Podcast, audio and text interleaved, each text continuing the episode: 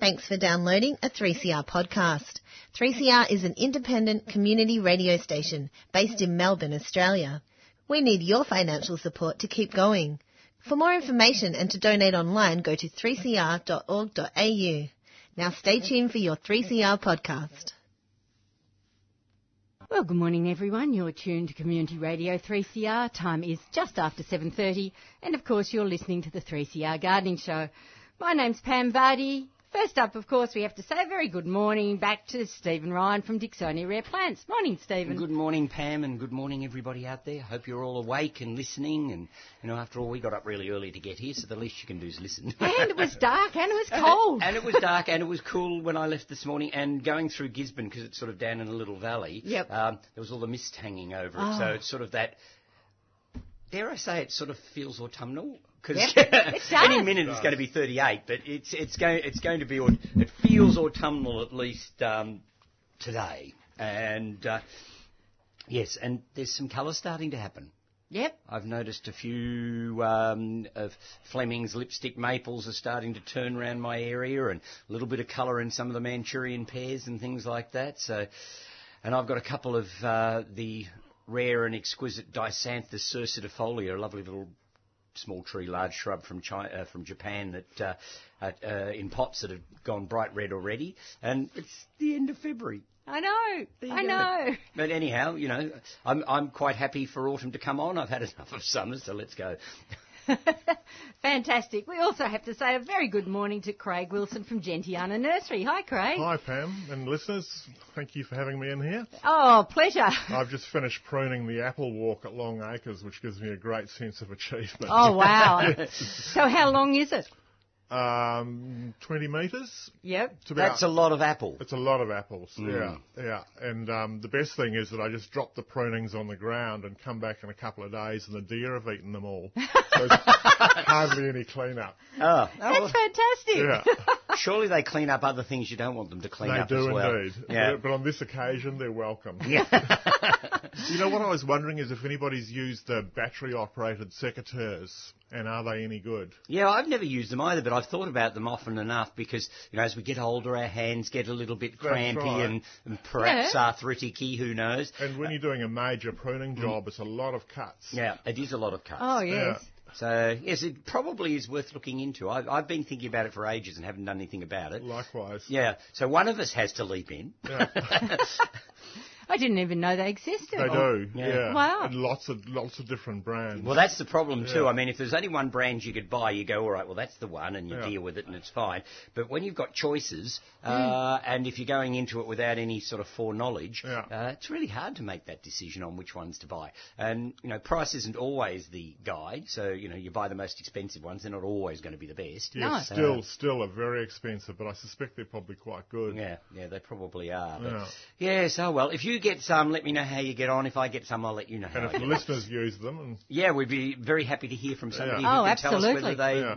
really like them. Yeah. Um, my big fear is that, you know, I'm clumsy and I've got a feeling that they'd probably take my fingers off pretty easily too. or you drop them. Or I drop them and break them or something, you know, and you just lost all that money. Yes, Yeah. yeah. So I don't Oh well, yeah. Well, hopefully we, we get some feedback. We might we might put that out again um, in a little while, just allowing for some people who don't wake up in time for the start of the Yeah, show, Craig. Okay, that sounds good. Yeah, yeah, okay, terrific. Now, we've got a lot of community announcements, so we're going to get through uh, as many as we can. And Craig, first up, I did want to mention that uh, Open Gardens Victoria have got the second day of an opening of Holly Cottage Garden up in the Dandenongs, and Yeah. you, you know the garden I've well. Mm. done quite a lot of work there. Right. It's, it's a really good example of a new garden. It's only been in for, you know, the last two or three years. Mm-hmm. Um, and it was basically lawn and a few badly placed trees, Mm.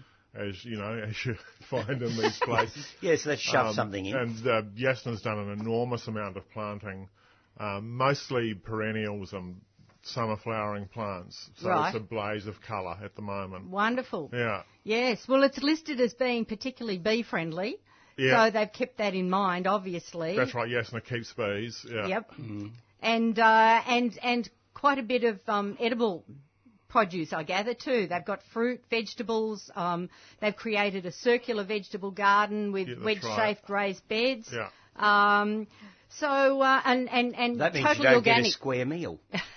Uh, yes, Stephen. Oh, Yeah, sorry. lots of mulch. Okay, Yeah, okay. yeah. No pesticides or fungicides. No. So fantastic. Yeah. Well, that's all opening That today. should be the norm these days, though, shouldn't it? Oh, Well, it absolutely. should. It still isn't, but it should. Hmm. Yeah. I'm getting more and more concerned. Our- All our insect populations are declining. Yeah, Hmm. Mm. and and uh, I, I heard the other day that there's a forty percent reduction in the number of kookaburras in the last six or Really? eight Now, I- years. I read and that I somewhere too. reckon that could be as a result of pesticides and things Hmm. too. Yeah. I mean, I notice with our local population that they're not producing chicks, and I'm wondering if they're just getting older. Right. Mm. Well, that's that's really really worrying because heavens above, we've known about pesticides for years. That's right. Nobody's budging. Hmm. I mean, agriculture is still just blazing away. Yeah. Um, we've really got to wake up, and someone's got to take a very strong stand on this. That's right, and people need to grow things that don't require them. Exactly. I mean, if, if, if it's so dependent on all your chemicals Yep. to produce a crop, then for goodness sake, swap crops. Now, Yeah. now, there's always an alternative out there. People don't think of that. They want to grow something, and so they specifically grow it, and they don't think about looking outside the square at other things that they could be doing. So- Exactly. Yes, and I always have this attitude that if something doesn't work one year, instead of blasting it with chemicals, um, you eat something else. Yeah. Well, yes. Because there are times where so- things just fail for one reason or another. I mean, I had the, the worst broad bean crop this year that I've ever had in my whole life because the broad beans got infested with a fungicide or with a fungus, and uh, they just crashed uh, Mm. on me. So I think I had one feed out of them, and the rest I just chucked in the compost. and I thought, well, you know, so be it. Um, I didn't get many broad beans this year. That's just And, the and way that it is. really extends into the ornamental garden as well. Mm. of course it does. Yes, of Yeah, course. if something doesn't work or it gets diseased, then you you know it's in the wrong spot Mm. or it's, it's unhealthy. Chuck it out and put something else in. Yeah, go and see a nice local nurseryman. buy Mm. right. something else. Absolutely. okay, to get back to Holly Cottage, I must give out the details because uh, people, this is the second day of its opening, so if you haven't planned something to do today, it would be glorious to have a drive up into the Dandenongs. It'd be wonderful.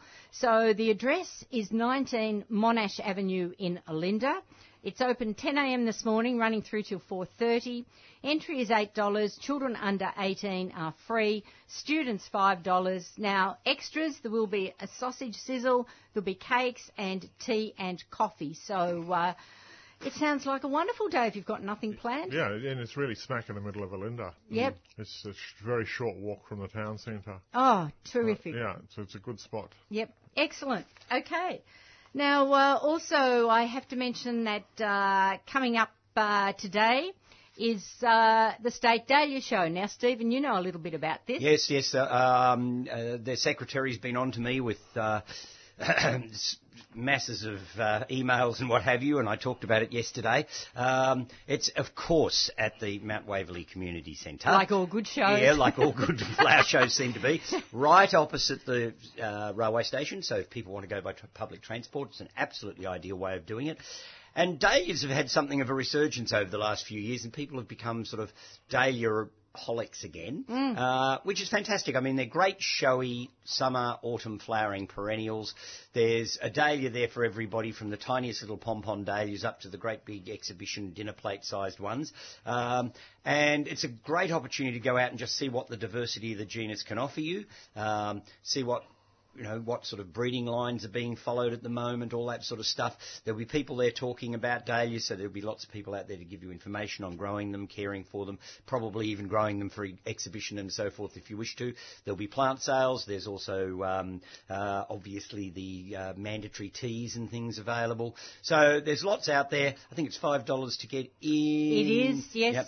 Yep. Uh, Two dollars pensioners, children are free. yeah. So yeah. So this afternoon might be a nice time to go out and look at the world of dahlias. You Well, never know. it's You might become amazing, um, obsessed. Mm. Yes, it's amazing the um, variation and hardiness between the varieties. yeah, yeah. Mm. Some of them are quite tough. Mm. Yeah, so they, you know, and the thing with dahlias is that uh, they astound me. I mean, there's literally tens of thousands of named cultivars that have been produced over the years, and they've all come from a comparatively small gene pool. That's right. There's only a, a, a tiny number of species that have been used in the breeding, Yeah. and so they throw up all sorts of genetic diversity, which is really fascinating. And Mm. And certainly, I, I never lift them. Do you lift them or No, divide look, them? eventually if they get really heavily crowded or whatever, That's I'll dig right. them up and divide them. Yeah. Um, but generally speaking, in our climate day is as long as you're not in a spot that has really heavy clay soils that stay wet and soggy all winter, um, they can stay in the ground for a long time. Yeah. And so they're, they're reasonably easy care. So you don't have to go through all that rigmarole unless, of course, you're growing them for the show bench. Right. And Oh, yes. then there's there's technic- technicalities beyond belief to grow that superb flower for the show bench. Yeah. But as garden plants, they're they're fairly easy going. You do, in most cases, need to have some sort of staking available because they just get into full bloom and we'll have a storm or something and the whole lot will fall over. So yeah, just give them a chop. uh, yeah, yeah, and They then they come come away back again, again. flower But um, again, yeah. so I think they're great plants. Yeah. I, I think there was there was quite a bit of interest when a lot of those hot colours um, were being bred up. Mm. Yeah. Yeah, and the dark leaves. Yes. Yes, the Yeah. dark leaf dahlias were very Yeah. popular, and I think still are. Yes. Um, and in fact, it's it's one of those things that there's actually two camps because you do have the people who exhibit, and for exhibition, you're looking for something quite different than what you're looking for if you're growing something as a garden plant. Hmm. And the breeders who breed for exhibition blooms don't give a damn about whether the plant performs well as a garden plant. They just want that one perfect flower for Yep. the show bench. And often it's the intricate um, mixed coloured things that catch the judge's eye because they're sitting up on a bench. Yeah. But dahlias do really strong, clean primary colours so well. Mm. Um, it's a shame not to use those really clear colours because there's not many other flowers that you can get that are brilliant yellow and vibrant red and That's right. you know Yeah. bright orange you know those really really Mm. Oh, really they're strong colours. fabulous. Yeah. Mm. So I think they're a wonderful asset in the garden. Yeah, and lots of food. Yes, oh yes, feed them up well. Yeah. Um, give them adequate water in the summer because they don't perform well if the ground gets really dry. They start going backwards. Um, but you know, I mean, you've got to water your tomatoes too. So Yeah, yeah. you know, you treat your dahlias a bit like you would a tomato, I guess. Yeah. You do that, you should Fair have no enough. problems. Okay.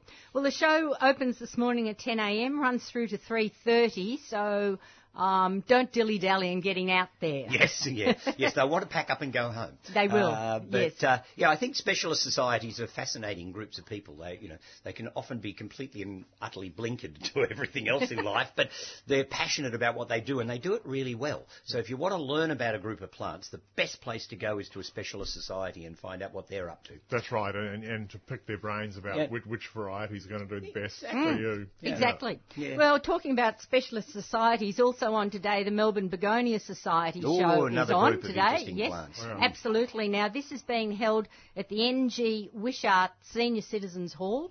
This is at 964 Nepean Highway in Moorabbin. Uh, it's only on today, 10 a.m. through till 3. There'll be display and sales of begonias, many varieties only available at the show. Um, entry is $5, Devonshire tea and sausage sizzle available.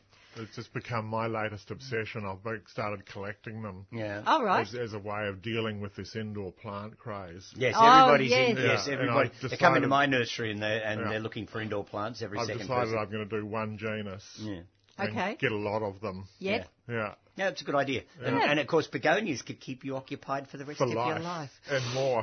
and more, yes. Yeah. There, there are so many. So many of and, them. And they come from all over the world. It's amazing. And you know, a little while ago, this is what set me going on them. I did a garden in Glen Iris, and at an east-facing position under the eaves, everything was dead except Begonia maculata. Hmm. Yeah, well, there Okay. you go. Hmm. And there it was, looking fantastic, in driest, dustiest Yep. soil. Yeah. Yeah, oh, they can be an amazing group of plants. Yeah. Oh. And uh, yes, you could. ke- Uh, there's there's some begonia group that works on Twitter or Facebook or something, and they and a lot of images keep. Sh- Sort of arriving, sort of begonia of the week, and Yeah. they're finding new species in Borneo and all Yeah. over the place all Mm-hmm. the time. It's a really fascinating group of plants.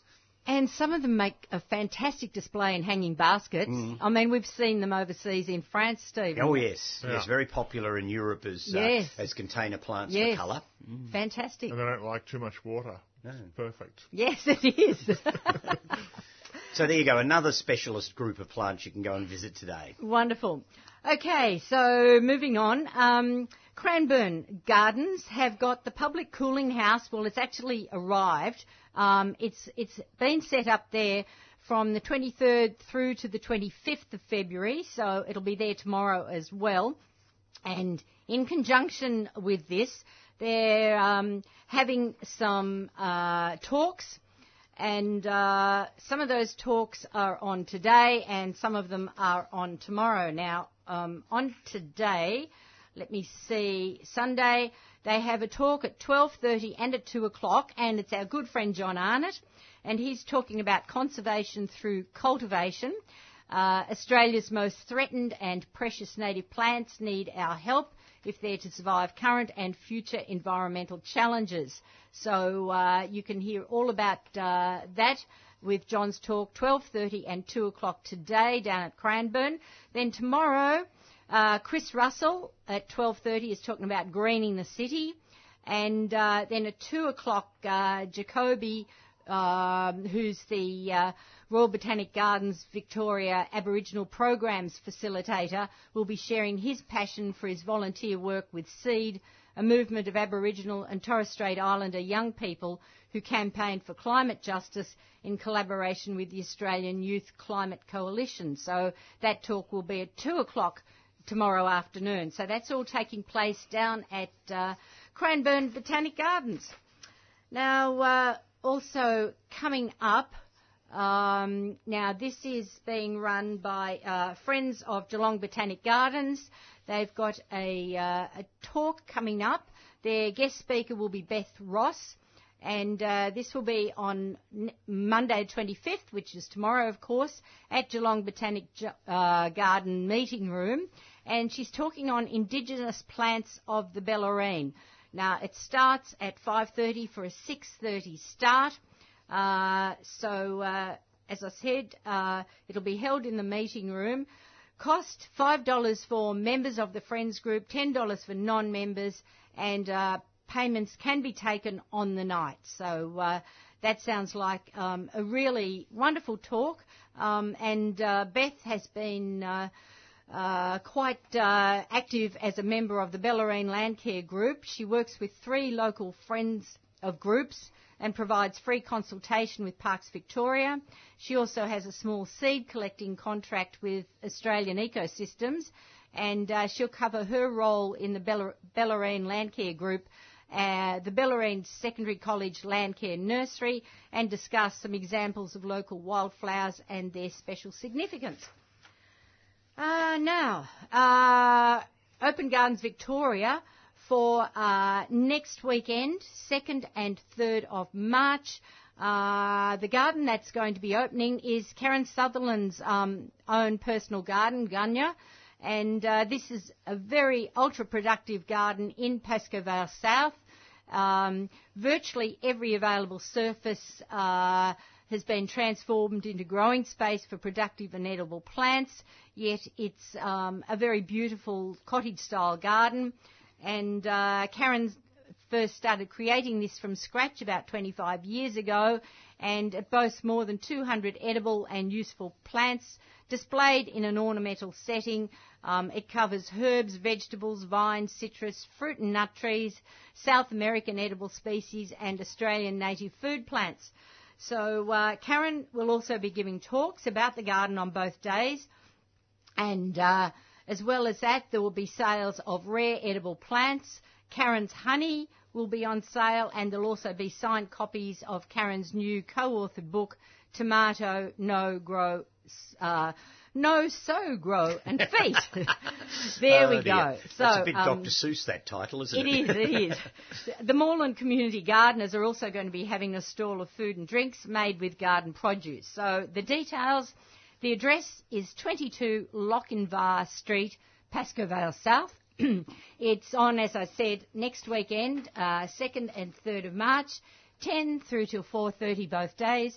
Entry is $8. Children under 18 free. Students $5.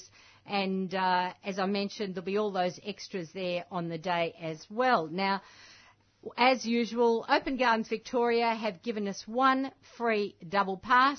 So the first listener who'd like to phone in on 9419 0155 and uh, give us a call. You can have that free double pass posted out to you, ready for use on either Saturday or Sunday of next weekend.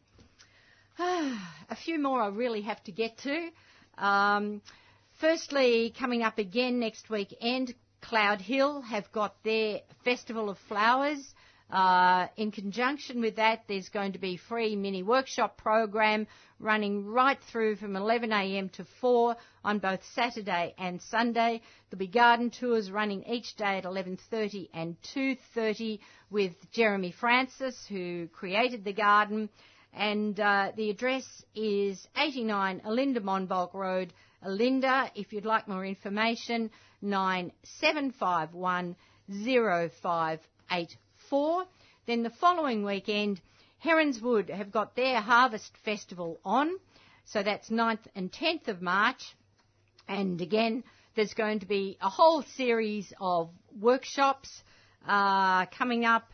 There'll be uh, all sorts of things happening, uh, tips uh, for free on s- at the on-site workshops. There'll be free garden tours. Uh, you can take past, part in the famous harvest taste test. You can enjoy lunch on the stunning pool lawn and explore various forms of food production, uh, and on it goes. So the times 9 through till 5 on both days. The address is 105 Latrobe Parade, Dramana. And uh, if you'd like information on that one, 59847321. And of course, Diggers Club members and under 16s will get in free. Visitors, $10 for that one. Now, uh, also up at Cloud Hill, just a reminder that uh, their last uh, musical event for the summer will be taking place on Saturday, the 9th of March. This will be the music of Riley Lee on the Shakuhachi, and uh, that will be cost will be adults $45, under 16s $35. Um, you are invited to bring a picnic on the lawns in the garden. Uh, I think uh, you can uh, entry is from five o'clock onwards, and the music will uh, commence at sundown. If you want to book, you can go to their website or just punch in um, Cloud Hill, and it will all come up. Or if you want to uh, give the gardens a call, that number is nine seven five one. 1009. That's 97511009. Ah, dearie me, I must get to a few more before we uh, open up our talkback lines. Um, 9th and 10th of March, Ferny Creek have got their, um, their big 14th actually annual plant collectors sale and garden expo. It's held in the grounds of the Ferny Creek Court Gardens at 100 Hilton Road, East Sassafras. It'll be open from 10 till 4 on both days. Entry $5 and uh, there'll be 20 to 30 stalls both in the gardens and in the hall selling a wide variety of plants and garden paraphernalia.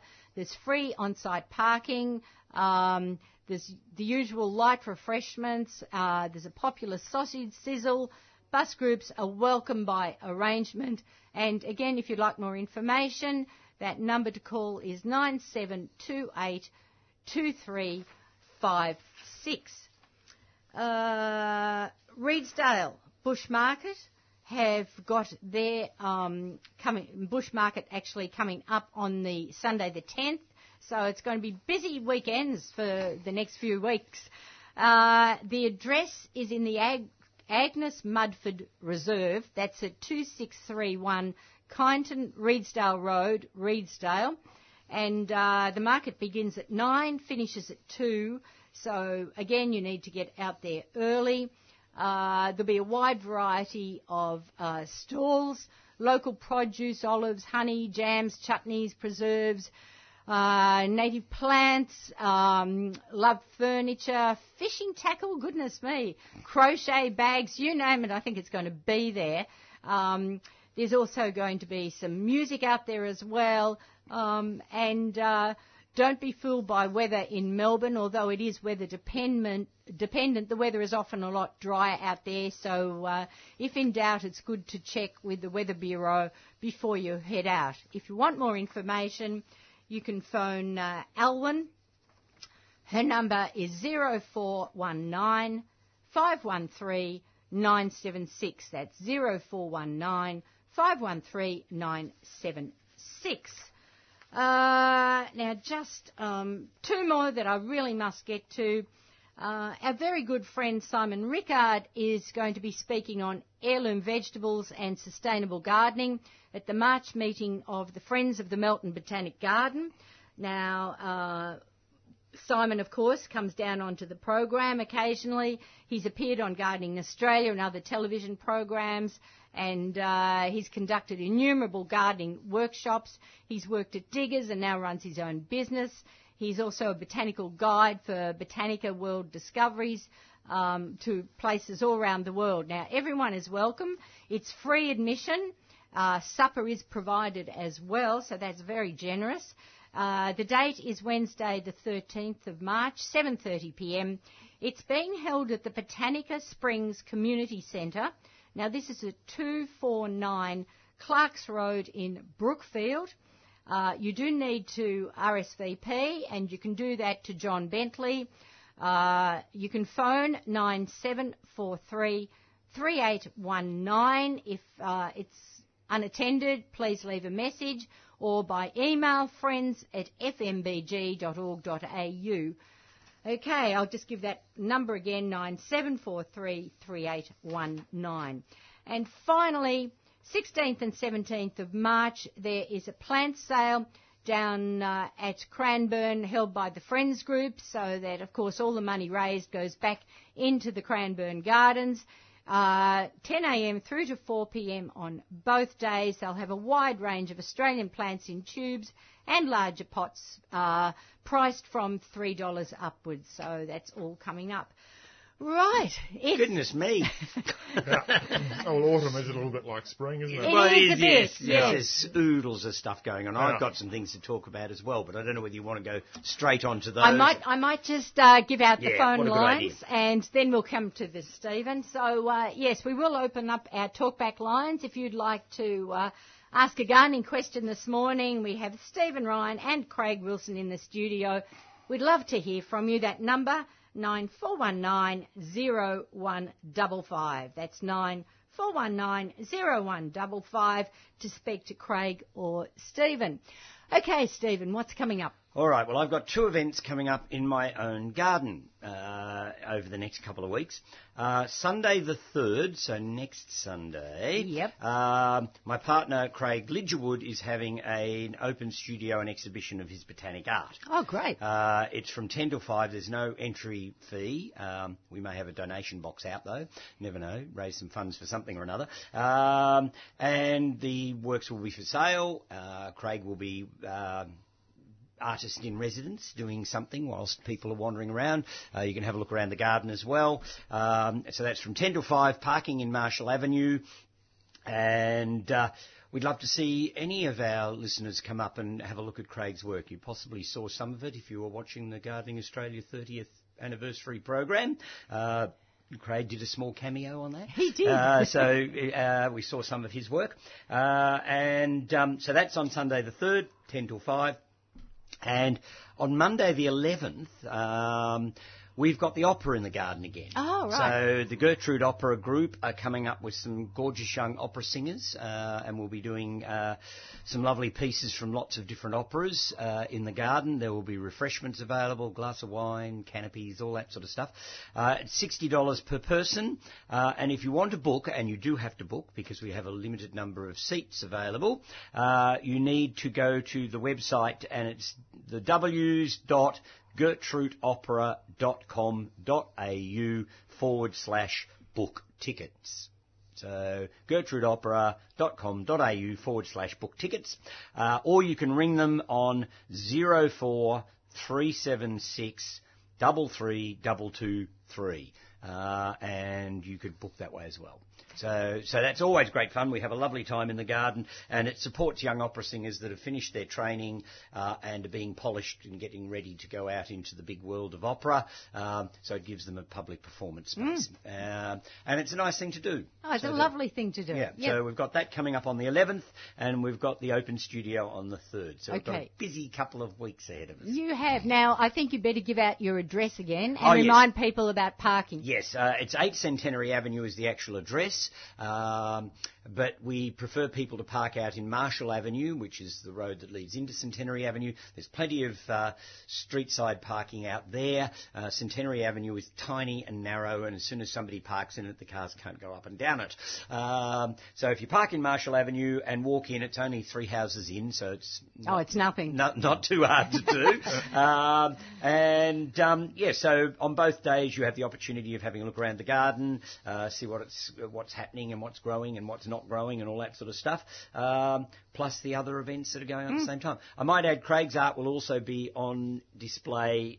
On the 11th as well for Gertrude Opera. So those who do come for the opera will also be able to see Craig's work as well. But if you want Fantastic. to have a quieter time and have a nice, long, relaxed look at it, then I would recommend coming on Sunday the 3rd. And of course, you could have a chat directly with Craig. Exactly. You can talk to the artist, see what he's up to. Um, Yeah. uh, I'm sure he'll be happy to explain some of the processes of how botanic art works um, and why it's important and, and why he's passionate about it and completely obsessed by it. um, all that stuff. So there we go. Excellent. Okay, well, it's high time we got to some plants, I think. Craig, let's have a start with you.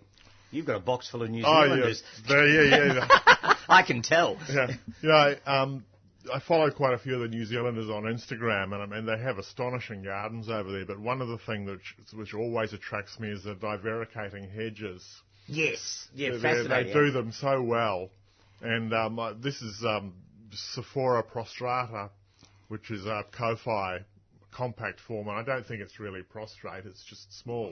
Yeah. Yes, Yeah. I think I think it's a uh, loose ter- use of the term. Mm. Yeah, which would make wonderful hedge, I think, when clipped. Um, if anyone's interested, it's worth googling them to have a look Mm. at them.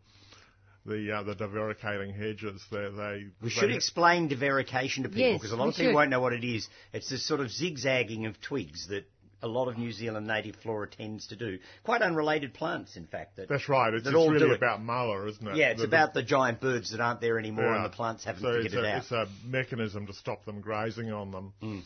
Yeah, and the New Zealanders have lots of them. Yeah, yeah, Yeah. it's it's amazing because they, they are quite unrelated. There's you know caprosmas and there's there's Pittosporums sephoras and and- pittosporums and Yeah. uh, there's that fabulous thing uh, the Muhlenbeckia astonii Yeah. with its wonderful divaricated branches. It's almost impossible to propagate. I've struck some this last year. Have you? But yeah, some years I put the cuttings in and nothing happens. Yeah. Other years it strikes reasonably well. I think I've got about a dozen of them to sell from last year's cuttings. Right. And this year's cuttings are in at the moment and not looking crash hot. Yeah. Um, Yeah, I- I don't know what it is about that plant because No. the first time I put cuttings in, I got it from remember uh, William Martin down in at Wagandia down Yeah. in the Western District. He had a big plant in his garden Yeah. and he gave me some cuttings off it.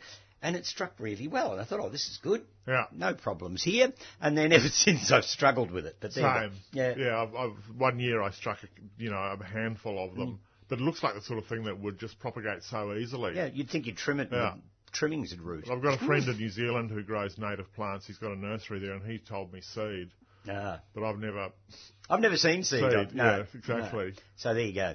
Yeah, so divaricated plants, a- Yeah. a, a New Zealand specialty. Yeah. and really interesting garden plants, and generally pretty tough. Yep. Yeah. Fantastic. What Yeah. else have you got there, Craig? Um, Pseudopanax is another genus that I really like. So this is five finger. Mm-hmm. Good indoor plants too. Are they? Yes. Okay. They've Oh, got- there you There you go. go. You can flog your pseudopanaxes to anybody in the current indoor plant um, Yeah. craze. Right. Uh, they take low light levels uh, and they're good foliage plants. They're, Yeah. uh, they're really pretty leaves. Yeah, and uh, yeah, this is this is Blessonii purpurea. Yeah. Most people would be familiar, familiar with Crassifolia and Ferox, Ferox Mm. Yeah, the, which the has sort the of Mm. big jagged leaves that, that revert when it gets older. But Lissonii, there's quite a raft of Mm. um, different foliage types in, in that group. And I find them terrific. They grow in quite dense shade, Mm. yeah, they're reasonably drought tolerant. Mm, reasonably drought tolerant once they're established. They can grow to quite decent sized bushes, some of these pseudopanaxes, That's right. can't they? They need or to be even pruned. small trees. Yeah, Because yeah. I've got a, um, a, gold, a gold splash and a Cyril Watson Cyril in, Watson, in the yeah. garden at home, and they'd easily be four metres or more tall now. Yeah. Um, and, and I've got just a seedling Lessonii that came up, so it's not a name clone or anything, Yeah. and it's becoming a tree. Yeah. Yeah, I so prune presumably mine. this one can be pruned quite heavily. Yeah, they, they like to be pruned. Yeah. Mm. yeah I, and it's not a big job. It's once a year. Yep. Yeah, it takes me 10 minutes Mm. because the wood's quite soft. Okay. Yeah. It's not looking very purpurea at the moment, but if they get a bit of sun, they'll be quite Yeah. purple. And the new growth is particularly dark, isn't it, Craig? That's right, So yeah. You get this lovely. It's almost. It's not a purple like you tend to see in a lot of deciduous plants. It's almost a chocolatey colour. That's right, It's yeah. not that sort of burgundy-ish colour that a lot of Yeah. uh, dark leaf plants tend to be. And then the variegated forms, you need to watch them because they revert. Oh, yeah. Yeah, You've they're got Mm. not to take stable. pieces out. Yeah. Okay. Um, one of mine's gone green from neglect, but you Yeah, know, I'm, yeah. prepared My to big my accept big that. plant of, of gold splash in the garden at home is more green than gold now Yeah, because yeah. I didn't keep an eye on it. But That's there you go. right. Yes, that's the. And of course, the puka. Which I can't grow.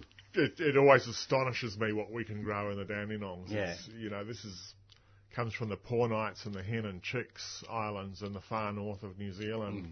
And the, the Maori brought them to the mainland a little bit, but not a lot. Hmm. But now they're used all over the place. In Auckland, you see them as street trees everywhere. Right. It's a Yeah. fabulous foliage, great big platy, Isn't it glossy ever? leaves. Yeah. It's gorgeous, and I have tried two or three times. Uh, my latest one carked it this winter, Yeah. um, uh, and it was in a really sheltered spot. Yeah, And, uh, yeah. we just get too much frost up Too our much way. frost. Yeah, I I mean, I've seen them up where my mother lives, and the, the whole tops of them burnt out with frost. This is in New Zealand. Mm. Yeah. Yeah, so they are very sensitive to it. But, But- what a belief! If you can grow them, they're, they're well worth growing. And, and because that they grow on these rocky islands, the drought tolerance is quite good once they're Mm. established.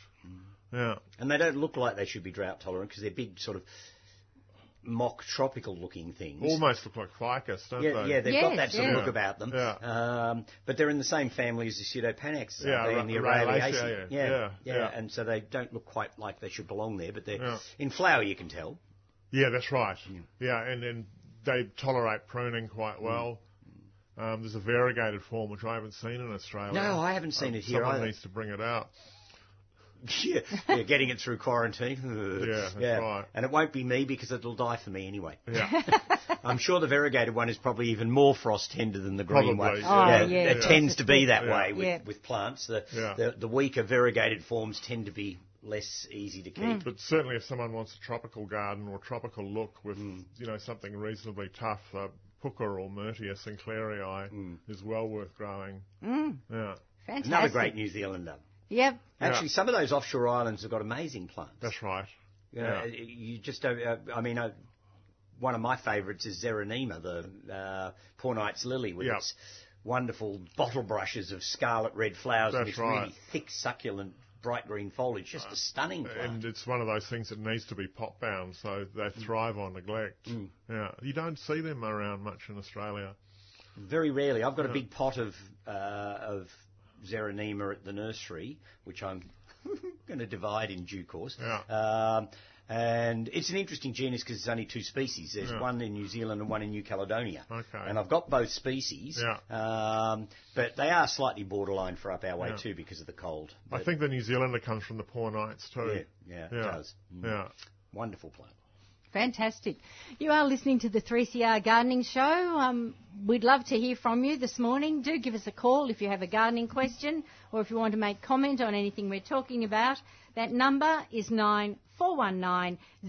94190155. We have Stephen Ryan from Dixonia Rare Plants and Craig Wilson from Gentiana Nursery in the studio, so uh, do feel free to give us a call on 94190155. Stephen, let's go to a couple of your plants Well, next. Craig was talking about tropical effects, so I Yes. might as well start with this one.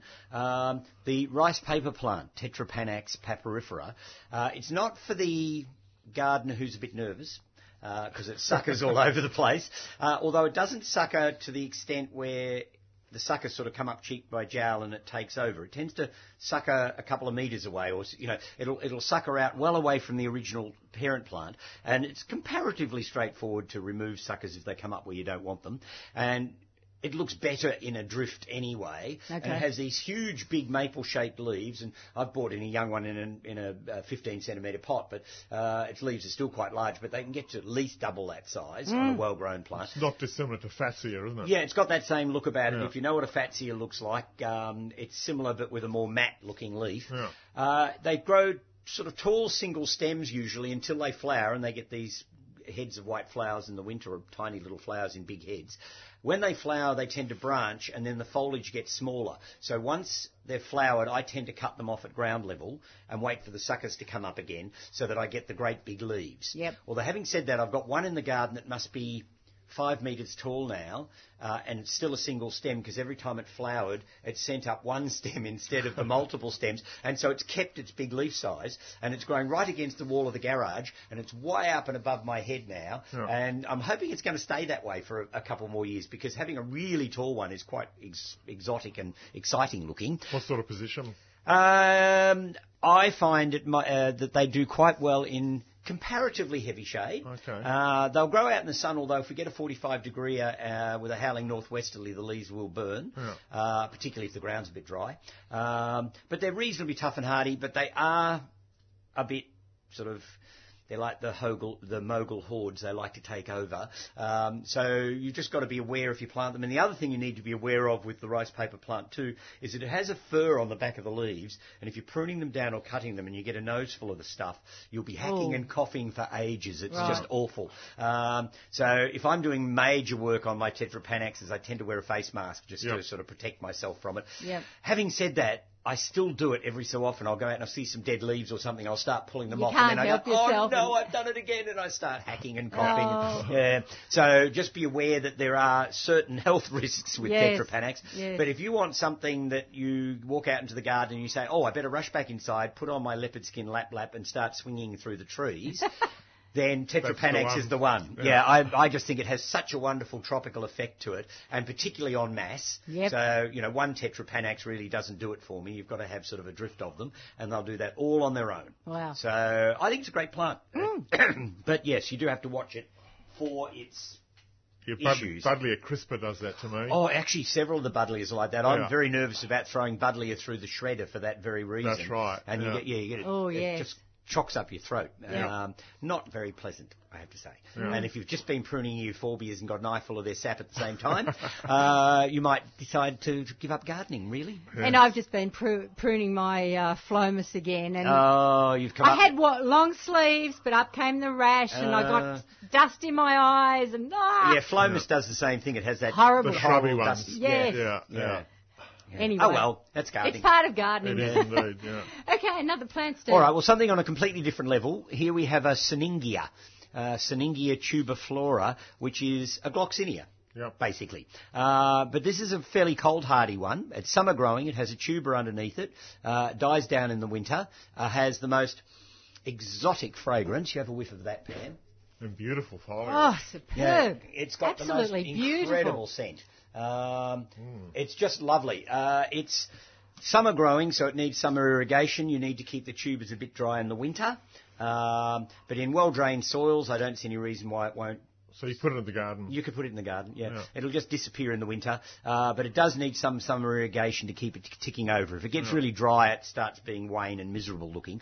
Um, it's just these sort of long stems in the garden. It's sometimes a bit stiffer and more self-supporting than the one I bought down in the pot. Um, but the perfume's heavenly. So if you had it in a pot, you could bring it into the house when it's in flower, enjoy it in the house, then pop it back outside again, and it flowers for weeks.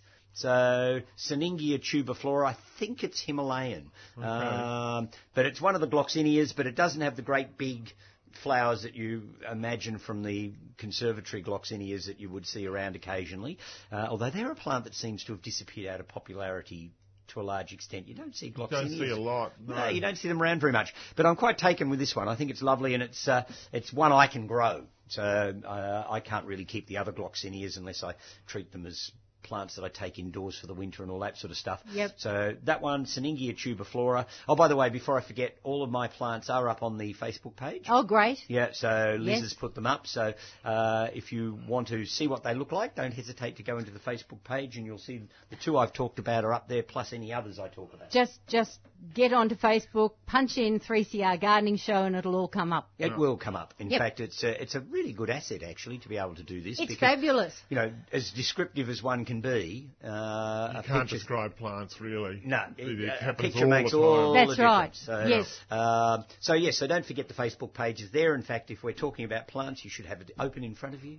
Yeah. and you can look at the flowers while we're talking about Yeah. them.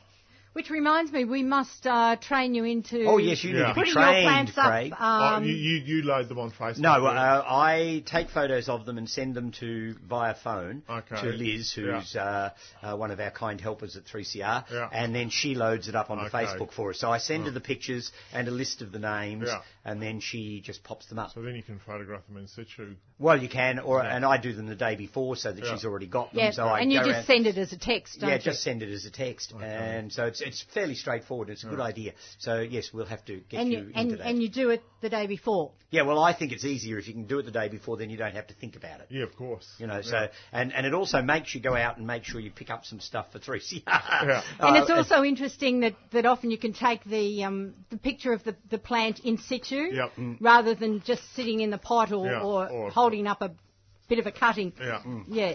So um, yeah. So, So uh, have a- next time you're on, yeah, yeah, you've now got a job. Uh, no rest for the wicked. Yeah, That's no, all right. exactly. Yeah. Um, Where is everybody? Ken from Sunshine has rung in just to wish everyone uh, well for the new year. Thanks, Ken, and same to you. That's great. Uh, but we would like to hear from some listeners this Yes. morning. Um, if you have a gardening question, we'd love to hear from you. Nine four one nine zero one double five. That's nine four one nine zero one double five. Craig, let's go back to you with a couple more plants. There's a few things in the garden looking fantastic. The Metapanax Great delayed choice. eye is And just, another thing in the Aureliaceae. Yeah, so I, I, you- I, There I you thought go. about that. When I yeah, looked you've at got my a theme. There's a garden. theme. Yeah. Yeah. there's a theme, Yeah. but it's not a Kiwi one. No, no, this one's from southern China. Okay. um, sharply lobed, dark green foliage and really soft green flowers. And it, it, the, you'd look at the flowers now and you'd think they don't look much, but it's actually quite striking Yeah, yeah. against the dark foliage. Yeah. Um, if people want to see a big one of that, there's a really good specimen in the Chinese border, the southern Chinese border down at the Botanic Gardens in Okay, Melbourne. yeah. So if they go to that border, there's a really nice big Metapanax growing, well, not that far off the path. You walk past it as you're going down the main path Yeah. through the Chinese area. It's lovely. Much undergrown in Melbourne. I Yeah. think it's a really, really good shrub for our gardens. Um, and, and like uh, most of these evergreens, you know, a quick prune every now and again can Yep. bring, it, bring it back into shape. Um, I would say sun or part shade. Yeah, yeah, I Yeah. find it does very well in the shade, Yeah. actually. Um, Three metres ish. ish. I think the one down in Melbourne's a little bigger than that, but it's Yeah. been there for quite a long time. yeah, So I've got a sense that in the wild it could actually end up being a small tree. small tree. Yeah. but I look. I think it's best maintained as a shrub. Mm. Um, yeah, well worth growing. It'd be a good thing along a, uh, a semi-shaded sort of boundary line or something right. like that. Good where you screening can, shrub. Yeah, Yeah. screen yourself out. It grows quickly enough to do its job, but not Yeah. so fast that it's a problem. No, it doesn't. Certainly doesn't take over. Yeah, Yeah, so metapanax. Mm. yeah. Metapanax is a good plant. I want some more of those. Uh, I'm assuming you've seen some of the different sort of Aureliaceae things that they Yeah. pop up on different websites all over the place and Facebook pages and things. You know, there's the Sinopanaxes and all sorts of Yeah. other stuff. Why haven't we got them? Great here? family, isn't it? Oh, wonderful foliage plants. They're That's just right. incredible. Yeah. Okay, we've got a couple of calls Ah, that good. come through, so uh, we'll go. Let me see. First up to now that number can't be right. I'll try. No, it won't be that one. Eh, Mm, ooh, here we go. we'll try see if it's maybe line nine. Um, are you there, Pam? Hello? No. No, it's okay. I'm a ring. I'm ringing up to ask a question. Okay, well just just hold on, and I'll put you back to our phone operator for the moment. Just hang on. Thank you. Um, I don't know which line I'm Uh, you're going to That's just going giving to me take a the wrong punt. one. Yeah, we'll try this one. Uh, okay, see if we've got Pam in Kyneton. Are you there, Pam? Oh, I'm here Ah, good. well done. Got you. patiently. Okay, go ahead, Pam. Right. I wanted to speak with Stephen and ask him what he thinks about a taxus um, and if it would grow up here with me in Kyneton. Taxes would grow in Kyneton. The problem is getting one. Um, there seems to be an issue with them as pot plants. Uh, I gave up growing them years ago because you'd have a nice crop of Taxus bacatas growing, um, and then one would collapse in the middle for no apparent reason, and then another one would go. And so I stopped growing them because I was always frightened the next one to die was the one I just sold yesterday. So I just gave them up altogether. So I don't grow taxus at all anymore. I grow the cephalotaxis, the Chinese uh, plum yew or Japanese plum yew. which is indestructible. Yeah, because it's as hardy as they come. Uh, but I gave up growing the taxus altogether, and I don't think anybody, I don't know of anybody that's still growing taxus anywhere. They're a bit weedy in the Dandenongs. They've come up Yeah, all they over will the sell place. seed and Yeah. stuff, but uh, I don't know that you can buy them commercially anywhere, either the straight English U or the pencily Irish forms. If you're in for the long haul, I could pot one. Yeah. There was um, a nursery I was in yesterday that had some. Oh well, grab one of theirs, but just be wa- aware that they're fine once they get established in the garden for some reason. So if you get them past that initial stage where they're likely to collapse, of I think it's some sort of fungal root rot that they get when they're in pots, but I'm not dead sure. And because they're not a valuable enough crop. For anybody to do the research and find out what the hell is going on, nobody's ever bothered. So we don't really know what the problem is. But certainly they're hardy enough. I mean, they, they'll take any amount of cold. So it doesn't matter how cold it gets at Kyneton. I mean, Kyneton Yeah. can't get as cold as Poland. Uh, and dry shade. and they'll cope with dry shade really well. Uh, they should cope with being out in the sun, although I don't know how yous will go with our 45 degree howling Ah. northwesterlies. And that was going to be my ni- next question. How do you think they would go with the no rain in summer and the They're reasonably drought Oh, tolerant right. once they get their roots down, Pam, but they're Right. not, I don't think they're as heat tolerant as we might want. yeah? That well, that was more my Hmm. concern, I think. Yeah. Anyhow, and Azara, Stephen, the Yeah. Azara I bought from you is absolutely wonderful. And Good, I I'm was- glad to get that sort of feedback. Oh, it is. It's great plant. Oh, Great. yeah, Azara is a fabulous little tree, and I don't know why more people aren't using it, um, particularly microphyla. It's probably the, the cream of the genus because it's such a pretty, light, airy little tree, grows like mad, seems to have very few um, foibles or difficulties, and when its tiny flowers are on it around about August, early September, the perfume just wafts. It's the most fabulous thing. and it's really pretty. So, It is. Mm. do you have any more? Yes, I've got oodles of them up. At, well, Oh, have oodles. I, you? when I say oodles, I've probably got ten or a dozen of them up at work at the moment. Yeah. For me, that's a big batch. That's the, yeah, I agree with that. Yeah. Yes, I don't grow anything usually in, in larger quantities. But yeah, there's plenty of nice young ones, I think, in um, 15 centimetre pots up there at the moment. And I've just potted some up into, into 20 centimetre pots to grow on. So I'll have some larger plants later in the year. So yes, so I've got plenty of Azaras at the moment.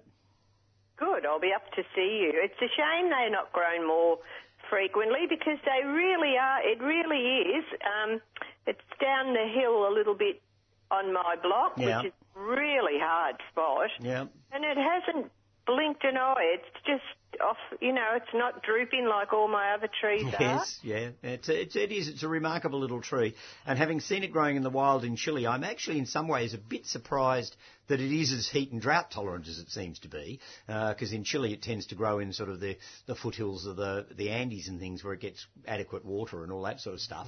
Um, although I guess in some places it grows in sort of uh, volcanic slaggy sort of soils and things, which probably drain incredibly fast. So yeah, so maybe that's where it's developed its drought tolerance with. I don't know, but yes, Azara microphylla is a great little tree, and it should be grown in much more quantity. Except if it was, then I probably wouldn't be stocking it anymore. Okay. all right, I'll come up and see you All right. in a week. Thank All you. right, see you then. Bye. Maybe I'll come down and see you, too. Yes, whatever. Bye. See Okay. you for now. Bye-bye. Bye. Okay, uh, we seem to be having an issue with some of the phones. We'll try uh, Philippa in Sydenham. Are you there, Philippa? I am, yes. Good, go morning. ahead. You're getting very popular. Ah. That's the problem.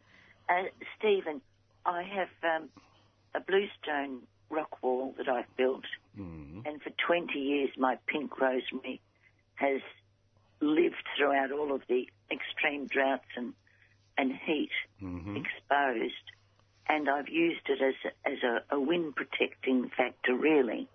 And it's worked very well. I've taken cuttings. I've got about 40 there. But um, um, and the other one is a soft pink rock rose. Is there anything else that you would regard as rather good long-term windbreaks on a on a bluestone uh, embankment like that? And secondly, um, my turkey fig is just stretching to heaven, Mm. next to my espaliered nashi, and Mm-hmm. I'm wondering should I just make it horizontal so that it will bear fruit rather than stretch to the sky? Well, figs are very prunable. Let's start with that. Figs are very prunable, and you and I've seen them espaliered. I've seen them grown in almost any different way, shape, and form you want. Um, so yes, why not? Uh, so. I guess that answers that question to a large extent. So yeah, don't be frightened of the fig tree. You can prune them off at ground level and they'll come back again. They just might not fruit for a wee while after you've done it, um, but they are tough. So oh, good. yeah, so that's fine. Oh, it's the brown turkey fig that I Yeah, it doesn't really matter which fig it is that you're growing, though. They're much of a muchness, all of the different edible figs, as far as their pruning is concerned. Right. So they They can all fruit be. had. on new woods. Yeah, so it should, you should still get fruit fairly quickly. Um, so don't be frightened of it. Cut it back. Now, Good. when you're talking about shrubs, you're talking about rosemary and rock roses and things. So I'm assuming you're talking about things that grow to sort of the metre and a half to two metre height. Exactly. Yeah, all right. Well, I've got a couple of things I would, su- or at least one thing I would suggest to you. A shrub I grow a lot of, which is drought tolerant, it's heat tolerant, um, and it's a fabulous thing, is a Mediterranean shrub called Buplurum. Uh, now, Buplurum is in the carrot family, and it has grey foliage, which is really pretty, sort of almost ear-shaped leaves, Um and it gets heads of lime green, carrot-like flowers or fennel-like flowers that sit over the whole top of the bush. It's not see through, is it? No, no, it grows quite bushy. I mean, Right. the flower heads on top of the bush are see-through, but the bush itself is fairly dense. Right. And with a little bit of pruning, you can make it even more so. So what about Syringa mairi pablum? Yeah, yeah, Super tough. yeah. Except it's deciduous. It's deciduous. Yeah, so I'm assuming you want evergreen things. I, I do because I've I've actually got a taxus that I've I've just come in from pruning, and uh, that's rather good. But it's near the picket fence, so I I don't mind if that does become bare in um, in the in the cold. But I prefer ones that Yeah, But so you're don't. looking mainly for evergreen plants. Yeah, so, well, I would suggest Buplurum. The issue you've got is it's me uh, promoting myself, really, because I don't know where else you'd buy one except from my nursery. Uh, there's not many people grow Buplurums. I saw it used in huge quantities all over the south of France uh, when I was there uh, last year, year before, whenever it was. Um, and it's a really pretty shrub, and it's uh, it's grey foliage and its limey green flower heads uh, are a really interesting and different sort of contrast. And it would go well with things like your rosemary and and your rock roses and things because it comes from the same part of the world. Uh, there's also a Canary Island species or two with slightly narrower leaves, but they're still grey. Um, and so I think Bupleurum would be really good. lovely. Thank you for that, Stephen. That's a pleasure.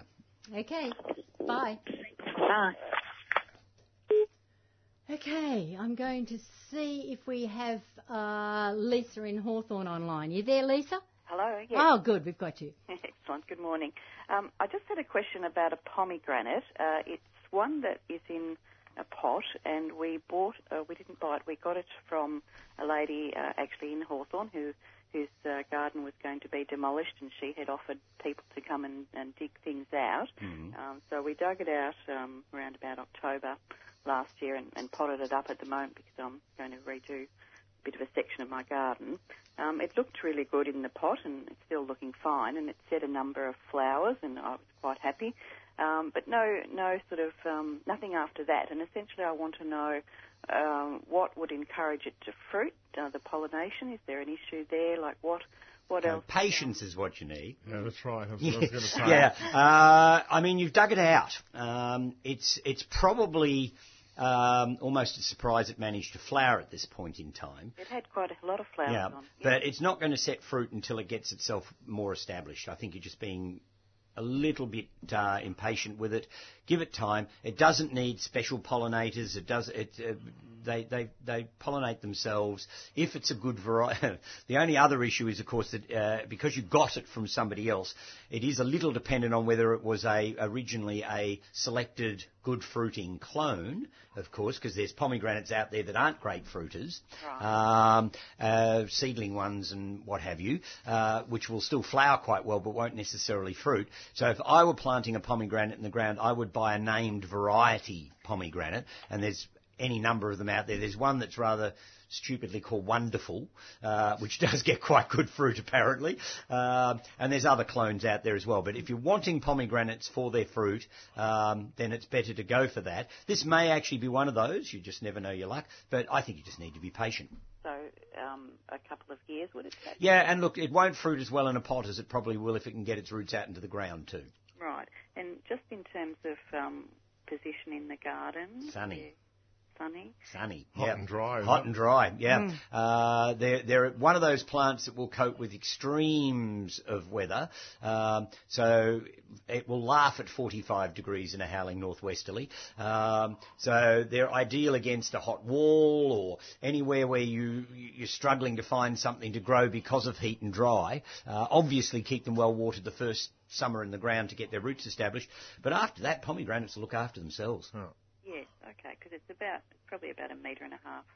See, it's still, uh, at that size, it's still a young pomegranate. Mm. Yeah, too. and if it did have fruit, I'd be inclined to take it off. Yeah, yeah. Let I it think it'd be grow. early for it to fruit at this point in Yeah. time. So, yeah, so a little bit of patience with it, and I would get it out into the ground this winter if you can, um, and you know, release it out into the wild. Um, give it ample space.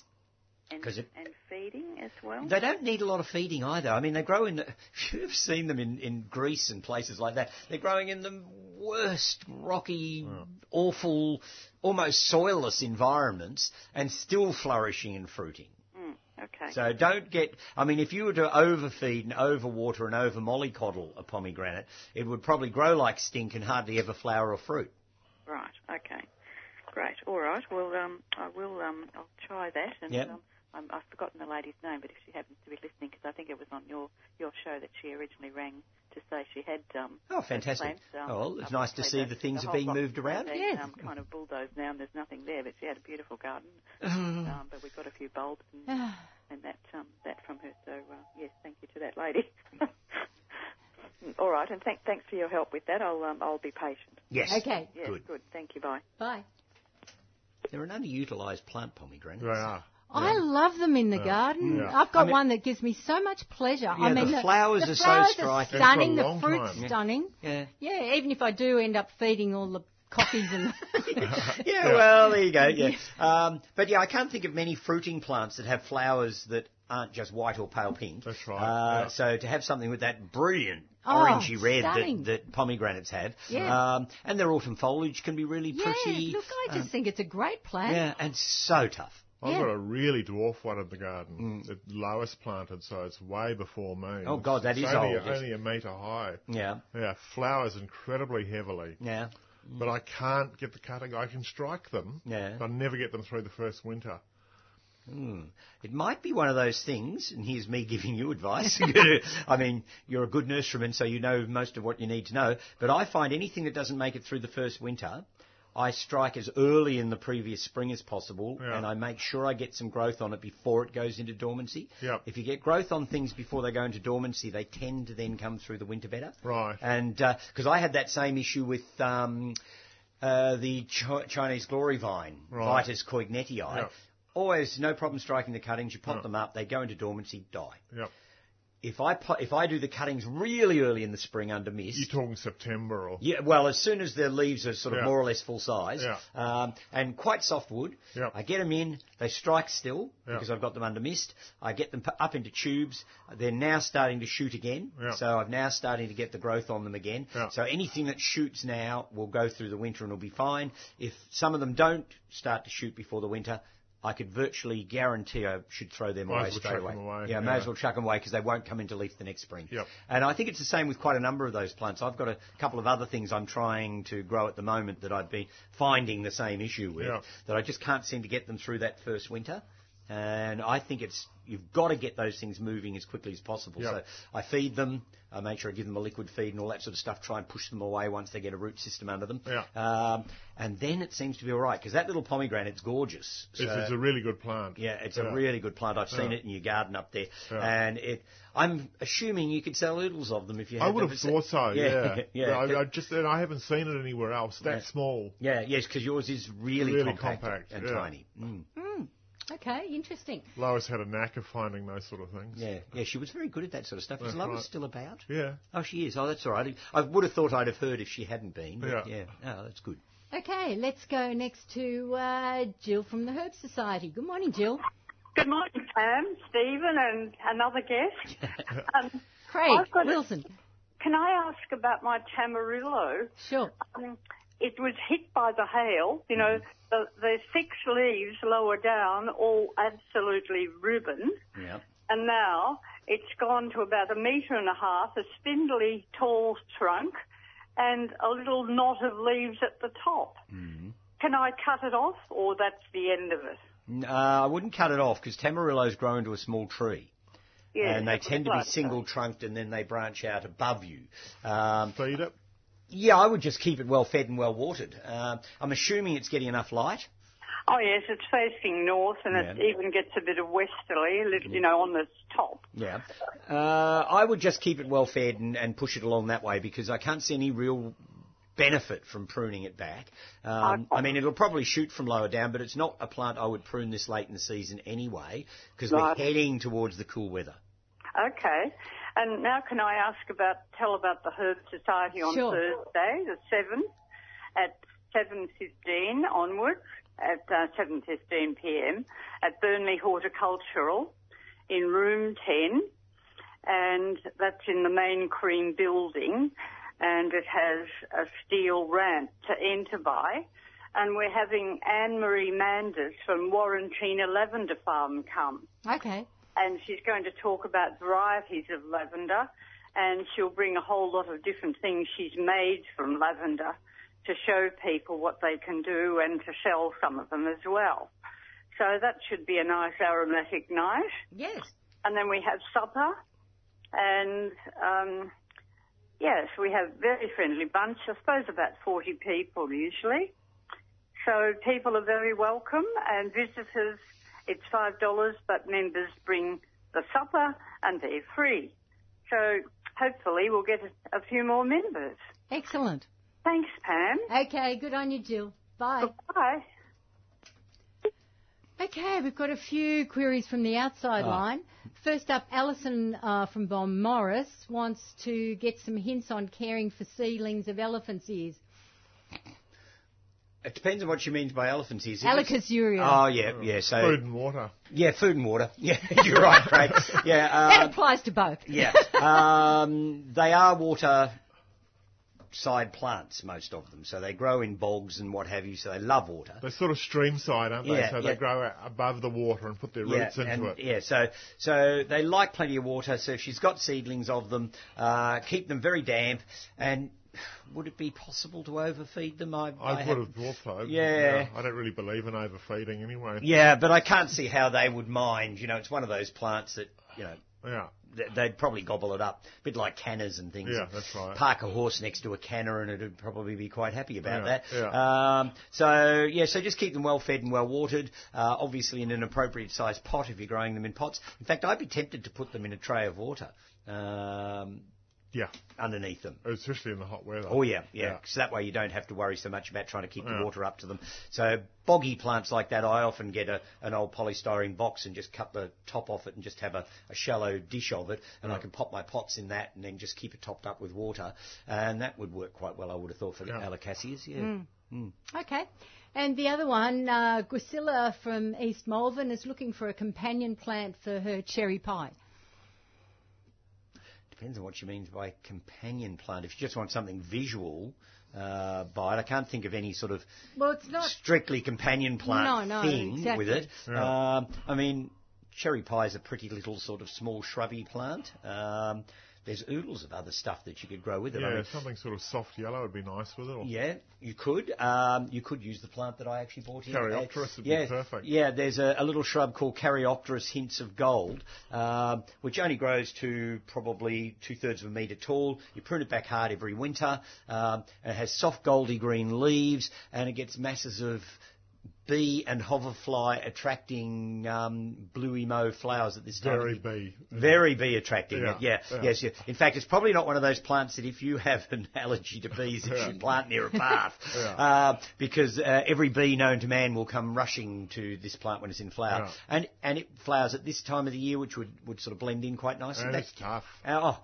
coats the heat. I mean, most gold things I'm always a bit nervous That's about. right. Yeah. But this, you can plant it right out in full sun.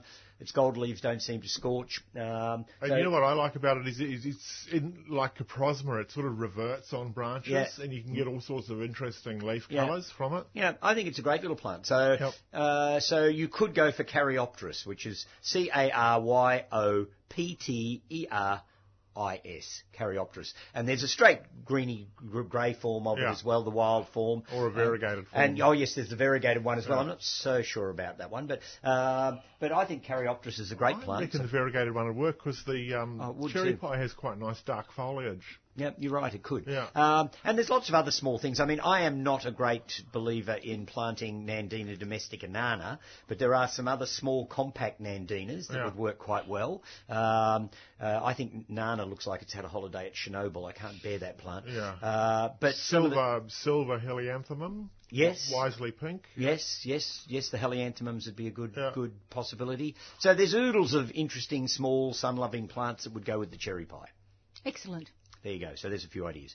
Okay, let's. Where I just um, put out there, we have been having uh, a few difficulties with the phone, and uh, we have got a couple of calls there um, coming in. So if you're not getting through immediately, please do um, try again in a few moments because we would love to hear from you. Good. All right. Okay, Stephen, let's My go to last another one. plant. Now, this is a plant that I have a great passion for. Uh, rarely see it around for sale, and I have a passion for it for specific reasons. So I will mention them. It's a thing called Euonymus fortunii, in its variety called radicans. And it's a trailing plant. Um, it will follow contours, so it'll go over the edge of a wall and hang down. Uh, it will grow up a wall. Uh, I've actually got it growing up the side of a messmate gum tree in the garden at home, and it's finding its way up the gum tree. And I'm hoping there's a comparatively low side branch on the gum. I'm hoping once it leans itself through there, it will then stay there and end up like a skirt hanging Sort of a out. semi climber. Yeah, semi-climb. Would it be good for over a stump then? Oh, ideal for something like that. Um, it has dark green, narrow leaves with white veins down the centre of it, so the foliage is very pleasant. Uh, it never makes a dense, dense ground cover as such, so it's probably not a weed suppressing plant, but it's a great plant to grow in the garden bed where you've got um, underplantings of bulbs. Because the bulbs can come through it. Yep. It's strong enough to cope with the competition of the bulbs when the bulbs are in flower. When the bulbs die down, the plant's still there. 'Cause- And that's always one of the things that worries me about planting tubers and bulbs and things in the garden, that they're gorgeous while they're there, but they leave a gap when they're not. And They it's do. always difficult to find a really Yep. good companion plant to grow with them. Yep. I mean, I've got cyclamen that come up through Yeah. this, which Right. Mm. look fantastic. You know, Hydro- Hydropholium. Mm. yeah, hydrofoliums and Yeah. things like that will come up through it. Repandum will come up through it. Yeah. Uh, might be a bit big for cyclamen coon, but Yeah. you know the bigger growing cyclamen would be fine. Mm-hmm. Uh, you could grow snowflakes through it. You could grow daffodils through it. You could grow species tulips through it. You could grow almost any other bulb you want. Mm. Uh, Very unusual for euonymus, isn't it? Yeah, it is. It's completely different to most of the other forms. And I got it years ago. Remember the Beefy Boys? Yes, I do. yeah. Well, Kevin and David had got this from an old garden up in uh, Ballarat somewhere. Right. And they didn't have a name for it. Yeah. Uh, but they knew it was a euonymus. Um, it took me ages to pin it down um, uh, and find its proper cultivar name or varietal name. Um, and I just think it's the most useful plant, and it is drought tolerant. Yeah. It is shade tolerant. It will burn in 45 degrees uh, a little bit, Yeah. but you won't hurt the plant. Lovely leaf. It's a great leaf, Yeah. and and I just like its relaxed, easy form, and you know I could see it used in big urns and dripping out with a major plant growing Oh, above yes. it. Um, uh, I could see using it in lots and lots of different ways. And as I said, I've got one growing up the side of a gum tree. It never gets watered. Um, it's in comparative shade. So it's right up against the trunk. It's right up against the It's trunk a of the tough tree. spot, yeah. yeah. it is a tough spot, and that's where I planted it with the idea that I was hoping it would sort of clamber up the side of the tree. Yeah. Uh, and it's done that to perfection. And there's bits of it trailing across the ground, and there's a bank sort of near it, and it's sort of trailing down the bank as well. Um, I don't know what the eventual size of this plant could be. I think, you know, if you allow it space and you don't prune it, it could probably cover vast areas of ground eventually. Right. But it also doesn't, it will sometimes root down as it goes, but it doesn't go underground and come up again. Yeah. So it's very manageable. You can cut the edges off it very easily if it goes further than you want. Okay. So Euonymus fortunii radicans, and uh, I think it's just a great plant. I mean, it's not one of those plants that people pick up in the nursery and go, "I'm having that." I've got to convince people of its Yeah. uh, its value because it doesn't look exceedingly exciting as a young plant in a pot. But in the garden at home, it's looking just so elegant the way it's sort of trailing around and clambering up and what have you, Um and so easy to manage. So I think it's a great plant. So there you go. So and it's also on the Facebook page. So it's just got a photo of the leaves so that you can see what it looks like. Um, uh, I think it's got a great future and it is tough as. Well, most Hmm. Yeah. euonymuses are. They are, yeah. Yeah, they're Yeah. very hardy plants. Okay. Um, while we're waiting for this other message to come up, Craig, let's do another one Got the with you. most unviburnum looking viburnum. yes, yeah. That that one actually, that's another one that has that stuff on its leaves that if you throw it through the shredder, you end up choking. okay, wood, yeah. Yeah, yeah, because it's got this sort of Oh, Sorry, yes. this is- furriness to the leaves, Yep. but it's a fabulous foliage plant. Viburnum rhytidophyllum, which is an evergreen viburnum, and there's nothing about it that says viburnum really. Not really. In flower, you can sort of say, You oh, can yes, sort the- of see it, yeah, yeah. because it's got these sort of almost bronzy white Yeah. flowers, um, and uh, but the leaves are what it's all about, isn't it? Yeah, it's a foliage plant. Yeah. It's beautiful, big, long, pointed leaves. and sort of almost rhinoceros hide. that's right. Yeah. Sort of look to it. It's, really deeply vain. marked and sil- silver underneath. Yeah. Yeah. Beautiful plant. Beautiful now, I've got plant. a question for you. Have you got two cross-pollinating forms? Because I have. No. If you have two cross-pollinating forms, you don't need boy and girl plants. You just need two cross-pollinators. Yeah. You'll get clumps of the most fabulous berries. I'll have to come and visit you. Yeah, well, I grow what I call clone one and clone two, Right. so that I can keep them separated. Took me years Yeah. to get To get the fruit. yeah, well, to get the right plants to get the fruit. Yeah. Um, and I remember years ago I bought one from a nursery somewhere in Melbourne. Yeah. Uh, and I don't know what its provenance was, where it came from. And then I found one in one of the old gardens on Mount Macedon that must have been there 80 or 100 years. Yeah. And I thought that's got to be a different clone to this thing I bought Yeah. from a nursery in Melbourne. So I propagated from it as well, planted them both together, and voila, they both get these. Yeah. And they're red fruit that goes black with age, and you get that Okay. sort of mixture of colours like some of the viburnums do. Yeah, yeah, yeah. Uh, the only thing about it is, of course, once you do have a fruiting plant, they will self-seed a bit. Good. Yeah, yeah, well, that's the way I look at it. Uh, and of course, if you get seedlings come up, any two seedlings will cross-pollinate Right, each other okay, so because once- they are individual clones. Once you get them, you're away. yeah, yeah. So Yeah. it's not that hard once you've got the two clones going. The other thing I like about it is that the flower buds have this sort of beautiful rusty brown, Yeah. which really sits nicely with the foliage. It's a good plant. I've got it in quite dense shade. Mm. Yeah, it will, Grown it'll- really and well. it's not too worried by dry roots either. I it don't- seems to once be it's established, Yeah, yeah, yeah. it's a great plant. Oh, the only thing I warn people about with it though, if they come from a cold area like up our way, Yeah. in the winter when the frosts hit, Yeah. the leaves hang down like some of the rhododendrons do. Does Yeah. it do that for you in your No. garden? Well, it does in mine, Yeah. and so it looks like it needs a really good drink Yeah. because all the leaves hang down in the winter. Okay. um, so it's something to be aware of if you're in a really frosty cold area. Uh, the plant perks up again in the spring. so Yeah, I it's have not- no doubt. not, not a problem. But it can almost grow to a small tree. Yeah, that's right. But it, it shoots from bare wood, so it's not a problem if you don't want a small tree. Mm. Yeah, yeah. Yeah. Yes, because I've seen one that must be six metres tall. Really? Oh, yeah. Okay, that's- Old, really Yeah, old. yeah. Um, and I'm sure it doesn't stop there, Yeah, potentially. right. Um, but yes, it does shoot from old wood because my two stock plants, when I was away overseas at one stage, they were actually growing outside the front of my nursery behind the general store. Yeah. And the owner of the general store decided to do some cleaning up out Yeah. the back, and I came home and he'd sawn them off at ground level. Right. um, much to my annoyance because he hadn't spoken to me about it. 'cause Yeah. Not within my boundary, but nonetheless, all my stock plants. Yeah. You know, it's like your things on the nature strip. If the council came in and and, and brush cut the whole lot, you'd Well, not they be told me impressed. to do that one day. They did. They did. They came Did up. they you, really? you need to brush cut and cut your nature strip right down. People are complaining about it. Uh, Oh, Oh. what, Craig? Mm. I said to them, "Yeah, sure, I'll do that tomorrow." that was it. yes, I- yes. Well, if anybody from the Shire That's up there is ridiculous. listening, Yeah.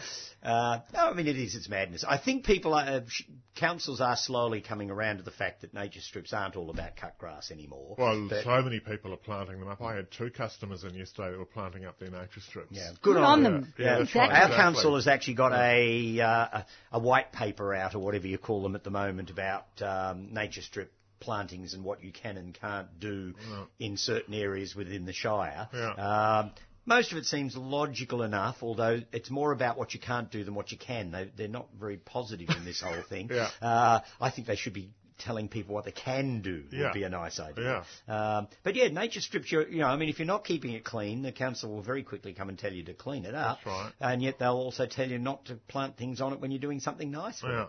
Yeah. Yeah, so oh, we've got sidetracked then. Uh, That's okay. All right, next caller. We have uh, Virginia out in Coburg. Good morning, Virginia. Oh, hi. Um, I'm just ringing up to get some advice about um, taking or cuttings from cherry trees. I took some cuttings from an abandoned house nearby me. They're two different varieties. I know they have to cross pollinate.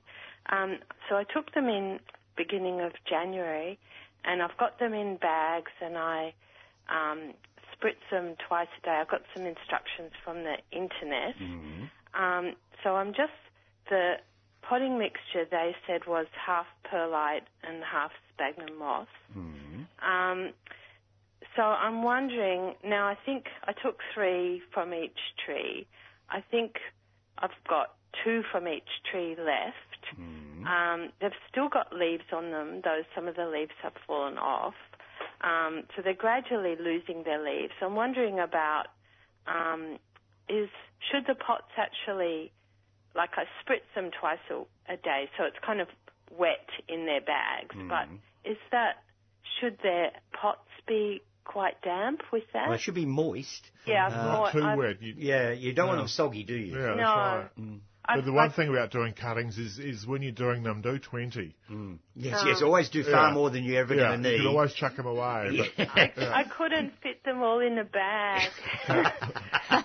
Yeah, so uh, if they're striking, and, and look, the trouble with a lot of these things is you won't know whether they've actually got roots on them until they go into dormancy and take them out of the pots and see.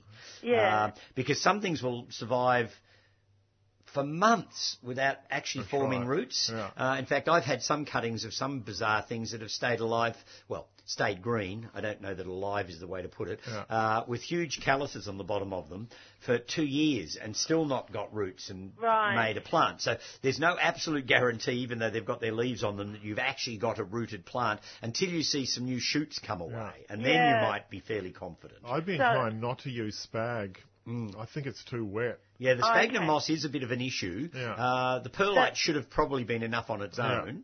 Okay, they're not. I had a look at the potting medium um, yesterday, Hmm. and it's like I've got sticks in there to keep the bag up, and Hmm. the sticks are still moist. Yeah. Well, that So- sounds like it's probably enough moisture there. Okay, okay, so that's so they're not sitting in water either. no, no. Right. well, I Uh, don't know. Overwatering is usually more of an issue Yeah, than it with is. cuttings and underwatering. Mm. Right. And in the instructions, they said after three months, um, see if they've rooted, Yeah. and if not, keep them in the bags. So I've, they've already been in there for like two two months. Yeah. Well, I just leave it until the winter when Yeah. they go dormant, and Late then I winter. tap them out and see what's happened. Yeah. Because Okay. when they're dormant, even if they haven't got roots on them, you're not going to do them any harm at that Yeah. point. Uh, and if they have got roots on them, well, then that's the time to pot them up into proper potting mix and get Yeah. them ready to go out into the ground, perhaps 12 months hence. Okay. So when once they're dormant, which will be what around Uh, a- end of April. end of April. So early should I May. keep them in the bags and? Until then, I would leave them in the bags. Okay, and then take them out. In the instructions, they said because I think it's from Northern Hemisphere. The Mm, instructions as like Um, as not. they they said keep them, take them out of the bag, keep them outside during the day, and then put them back in the bag at night.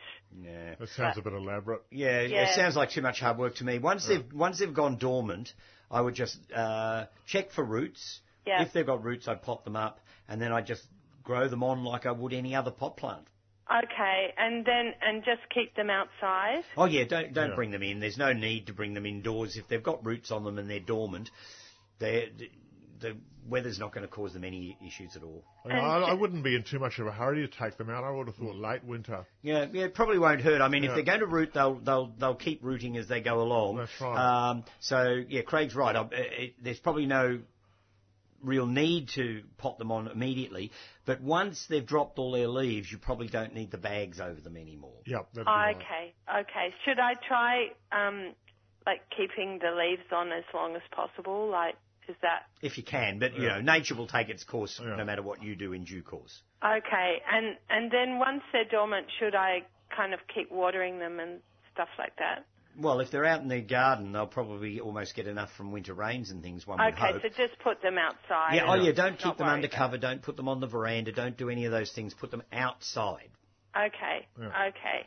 And um, when they say test for roots, like they said, kind of pull them a bit and see No. if No, there's roots, you- which I because thought with the, was a the bit new drastic. roots are really fragile, Yeah. Yeah. so you give them a little tug, you break them all off. Yeah, That's what I and then you're back to thought. Yeah. square one.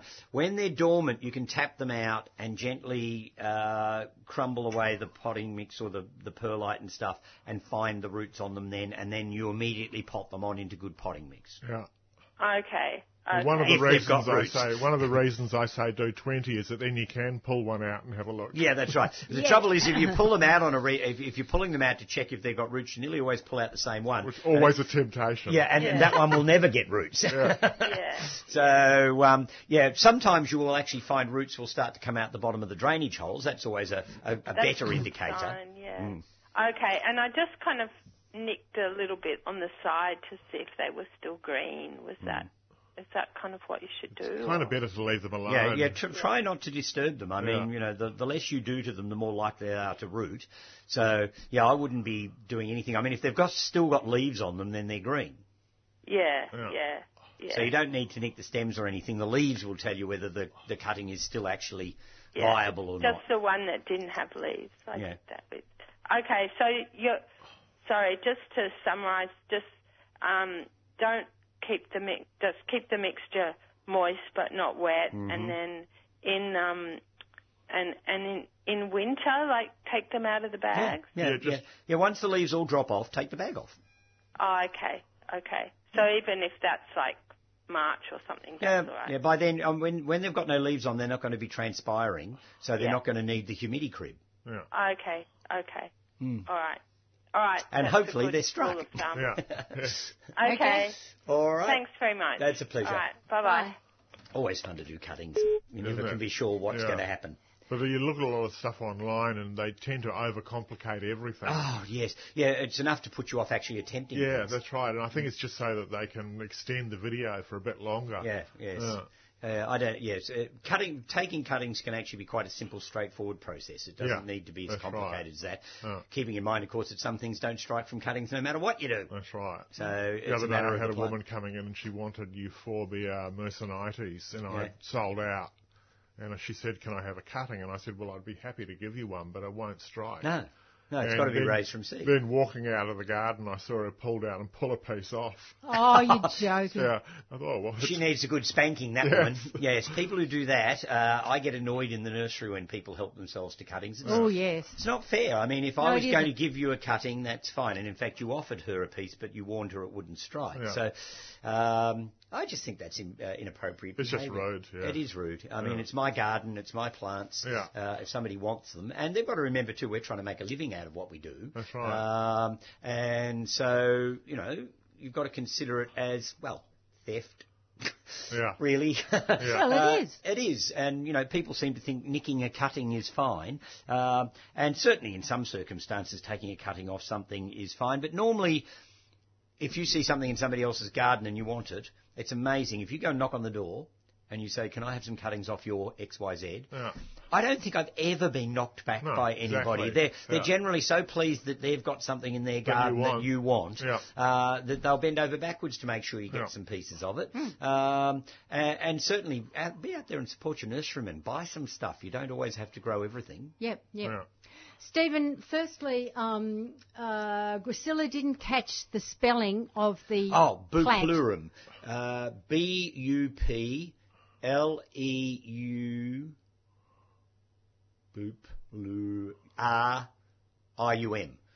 Does that make sense? Boop. B-U-P. L E U Yeah. R Buplur U M. U-M. Yeah. M U M. That makes sense. Buplurum. Yeah, no, uh, U M. Yeah. Yeah. Yeah, Buplurum. Um, I think that it's got a common name, something like rabbit's ears or or or something or another. Um, uh, and there are a number of species, but Buplurum fruticosum is the only one that you sometimes will find. I've got two species at the moment, uh, uh, one from the Canary Islands as well as the Mediterranean one, and they grow right around the Mediterranean basin. Basically, you'll find them growing in Morocco, or- Small shrubs. yeah, just small shrubs up to about the metre and a half. yeah. Um, you go over them when they're finished flowering with the head shears um, and tidy them up, and they're a great plant. Excellent. In fact, I'll bring one in one day just to talk about Buplurum. Yeah. perhaps. Okay. Okay, now we've had a message to say that uh, Susie would like us to mention that Musk Farm near Dalesford is open on the 9th and 10th of March. $10 for a self-guided tour. Um, this is part of the Chill Out Festival. and again, you can't take cars in. Um, so a shuttle bus is going to be available from the visitors centre on the half hour or um, from the train station at Dalesford. All right. Well, that sounds good. Okay. Yep. Great, great day out. Yep, exactly. And finally, um, Jenny from St Kilda would like to find a fast-growing tree with a wide canopy to screen her mother's windows on a first-floor apartment. I'm always alarmed by fast growing. Yeah. Fast growing means that Means it grows fast fast, dying. forever. Yeah, Or- and yes, and it Yeah. ends up huge or it dies really young. yeah. Um, actually, whereabouts was it? St Kilda, did you say? Uh, sorry, yes, St Kilda. Yeah. Actually, a tree that could do the job for her, which I've become more and more confident of as the years have gone by, uh, is a maple uh, called Acer pentaphyllum. I've got pentaphyllum in the Yeah. nursery at the moment. It's Uh, a beautiful plant. It's a great tree. It grows comparatively quickly. Yeah. Uh, it has a lovely light shade that would be perfect to shade windows and things. This foliage is a bit like a bamboo. Yeah, it has that sort of bamboo quality about Mm. Yeah. it, which I find really good. Um, it comes into leaf quite late, which sounds like a silly thing, but it's actually quite good because it allows the spring sunlight through Yeah. when you don't actually need the shade, Yeah. and then it starts to shade you from sort of late October, early November when the tree comes into leaf. Mm. It grows to a good size without growing into a vastly big That's tree. why they're not huge. No, they're not a huge tree, and I've got one in the nursery garden that is just beautiful. It's just the loveliest tree. Yeah, And they're like dry. They're, They seem to be coping. I, I mean, the uh, lady that helps me in the nursery, Vanessa, she took a plant home a couple of years ago, and she lives up in Elphinston. Now that's got to be about as pleurisy plains as you can get. I mean, Yeah. Mm. it's freezing damn cold in the winter, and the winds blow across the plains. Yeah. In the summer, it's baking hot and hideous. Yeah. Um, and her little Acer pentaphyllum is going apace. going gangbusters. Yeah. yeah, she hardly waters it. Yeah. It's gone through the 45 degrees without any real sign of burn or Yeah, damage. Um, I think it's a fabulous little tree. Um, and uh, it's also interesting in that it's apparently quite endangered in the wild. There's not many Right. trees of it left in China. Yeah. In fact, I read somewhere that there was less than 200, which Really? surprises That's me. very low. Um, and it's in its own section within the maple genus. Yeah. Um, but funnily enough, it will cross. I've got a couple of seedlings that have come up in the garden at the nursery, and I'm convinced that they're a cross between it and Acer capillipes, one of Okay. the um, snakebark maples. Uh, they're only babies at the moment, Yeah. uh, but it's definitely off my pentaphyllum, and it's definitely not straight pentaphyllum. Yeah. And there is a capillipes quite nearby, Okay. so I reckon I've got a hybrid. So it'll be interesting to see what that Yeah. does. Yeah. But yes, Acer, capil- uh, Acer uh, pentaphyllum is an underutilised, fantastic little tree. Yeah. Um, it doesn't seem to have any particular downsides that I've been able to find so far, unless, of course, in the hills where it does tend to self-seed itself a little bit. Yeah. Uh, so you will get the odd self-sown seedling, but I doubt that would happen in St I don't Kilda. think so. No. The other thing I was thinking about was a strawberry tree, arbutus. Yeah, is that fast enough though? Yeah, I suppose probably not. I, I'm opposed to anything fast growing. Yeah, I, I am myself, but the Acer is reasonably quick. Yeah, it is reasonably quick. Yeah. So yeah, so yeah, they call it the five finger maple. Its uh, leaves are divided into five leaflets, and so it has a quite different look to any maple that I know of. Yeah. Um, and it's available around. I mean, Yeah. um, I A know. little bit weeping. yeah, it sort of arches over a Yeah. wee bit. It's a it's a really pretty tree. I've got oodles of them. Yeah. I'm assuming you've got some. A few, yeah. Yeah, up I there. never have lots. But Yeah, and I would imagine Peter Teese would have it in stock. Pete'll have them, Yeah. yeah. and so there's plenty of other people who have Acer pentaphyllum. So that's a tree I would be looking for. I think it's just got everything going for it. There we go. Okay, Done. I All hope. right. Okay. Uh, next up, I think, and I'm hoping we've got the right line. Uh, Sue out in Heathmont. Are you there, Sue? Yes, I Good, good. am, and thank you for taking my call. I I have finally got my eucalyptus rhodanthe. I've waited for quite a while. Um, I, it's a really beautiful plant, but it's not very big, and it needed to be repotted. It was in a six-inch pot, taken up to the next pot. It said it came from sandy soil, so I've just mixed it with potting mix and a lot, a lot of scoria, very tiny fines. Is that okay? Mm. Should be. Mm. Should be all right. So, so that's uh, put fines in the bottom of the pot and fines right throughout the soil. Well, I, I wouldn't have bothered with the fines in the bottom of the pot personally. Hmm. Not that it matters, and you've done it now anyway. Um, but yes, putting some uh, fine gravel or something like that through a potting mix for something that comes from sort of sandy, well-drained soils is a, a, a perfectly logical thing to do. Yeah. Terrific. Thank you very much indeed. It's a pleasure. Bye. Uh, okay then, bye bye. All right. Um, I think we've actually got time for. Yeah, Hello. Craig's got lots of lovely I know, leaves he's got in that some Yeah, brilliant look- leaves. tray. This is the latest and greatest maple. Uh-oh, the latest and Yeah, greatest. you know, i i every year we seem to uh, be presented with a new form of palmatum. Oh, yes, yes, it is a little mind-boggling. The, it is a the little diversity. mind-boggling. Yeah. This one's called Shiraz. Okay. Ah. Well, at Um, least it's a name that you can say. Yeah, I've Look, said Shiraz a lot, really, over I the think years. it's actually quite beautiful. Yeah. It is definitely a variation from what we've seen. Yeah, so it's a, it's a variegate. It's so a variegate, Yes, Yeah, yes. yeah. so it's got sort of pinky, mm, irregular margins around the leaves. Yeah. Um, it's very dissected, so the foliage is quite cut right back in towards the centre. And, and a lot of the variegates are very slow. Yeah. And this one seems to put on a bit of growth. So it's it's got a little vigour. Yeah, it's got a little vigor. Uh, yeah. What's the form? Is it going to make a small, small tree? yeah, yeah. Okay. And it's got quite, although it's a, I guess it's greenish leaf maple. It's got quite a lot of pink showing. There's in a it. lot new, of the colour new in growth's very pink. Yeah. And then as the leaves age, it gets that sort of green and cream and pink. Yeah. soft pink, Okay. Yeah. So Shiraz. Yeah. Well, that's that's I don't mind it. Yeah. Yeah. and look, va- variegates are one of those things that uh, galvanise people into different camps, uh, and uh, you- everybody has an opinion, and it's either a negative or a positive one. Yeah. Uh, people don't seem to be very often sort of midway with variegates. Yeah, They yeah. either love them or they hate them. Yeah. Uh, I'm very fond of them because I Yeah, think they can same. give wonderful colour in a garden. That's right. Uh, and um, yeah, some of the variegated maples I've sort of poo-pooed over the years because they haven't had enough vigour. Yeah, Um, that's right. I can remember growing butterfly years ago and some of those things.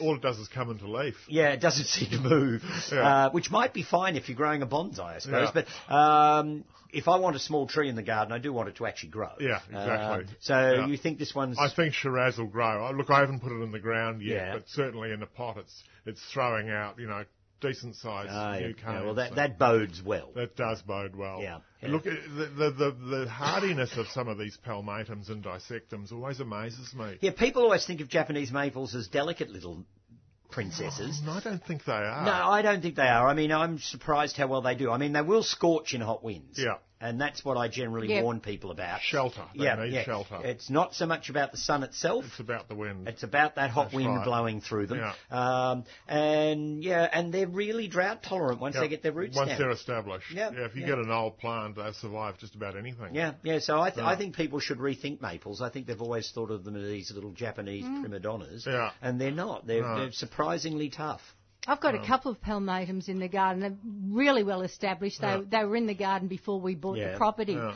And um, they're stunning. And They're again, fine. occasionally they get a little bit scorched on the Yeah. outer leaves, but it's nothing to worry about. I think people underestimate the time it takes to establish things. When when we're I would say established, I'd say five to ten years. Oh yeah, yeah. They need to get their roots Yeah. well Yeah. anchored and Yeah. well down. I I very often have people coming into the nursery and saying, you know, I've planted blah blah blah, and it's not going very well. And I say, well, how long's it been in the ground? And they'll say two years. Well, two years in the life of a tree is nothing. Yeah, it's that's just right. thinking about settling in. Yeah, well, that's right. It'll hardly have its roots that far outside the Yeah. original root ball in Yeah. the first year or two. Yep. So Okay. there we go, Shiraz. All right, that's a new Shiraz. one on me. I hadn't come across Hadn't it. found Shiraz yet. No. Oh, no doubt it'll turn up. Oh yes, if some Oh, of my yeah. suppliers will have it on their list somewhere, I'm Yeah, sure. So yeah. yeah. All right, let's go next to uh, Lois out in Mitcham. Good morning, Lois. Oh, good morning, Pam, Stephen, and Craig, isn't it? Yes, Yes. it is. Yes. Uh, lovely to hear you anyway this morning. Um, I was just ringing up to ask Stephen. Mm. He mentioned a creeper before. I thought he said monduretic or something like that, but he did say it has a dark leaf, white vein. Oh, And he has a- euonymus. Sorry? Euonymus. Oh, right. Would Spelt you with an mind- E.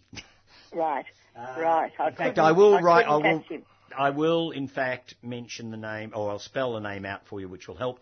Uh, it's E U O E-U-O, yes, N Y M N-Y-M. M U S. Euonymus. Oh, And right. the form I was talking about is one called Radicans, and uh, Radicans is a, a trailer or climber. A lot of the other euonymus uh, are not; they're shrubs. So you've got to make sure you get the right form. Yes, I see. Only available from Stephen. Yeah, I suspect. probably. Yes, yes, I Um, heard. I mean, it did hear shouldn't that be. before, but I just, um, I just wondered because um, one of our daughters there's a creeper type vein that um, creeper type plant that has come up in a couple of places in the garden. They're just young ones, and they have a, a very dark, deep uh, green leaf, and they have a white vein through. And I was wondering Mm, I'd be Whether- surprised if it's the Mm. same plant because Mm. uh, it's so rarely seen around that even if it were to be able to self-seed, I doubt it's going to show up in somebody's garden. Yes, yes, I, I, I thought that was a long shot, but Hmm. but just the description. Yeah. reminded Um, me. if they've got something they know what it is, I'm always nervous of anything that comes up in the garden all of its own accord because Yes. uh, nine times out of ten it's something that has potential weediness. Yes. Uh, and sometimes it's a vicious and nasty potential weed. Yep. Uh, so they certainly need to get it ID'd before they just leave it there. Um, I wondered whether it had anything to do with, you know, the Virginian Oh, creeper.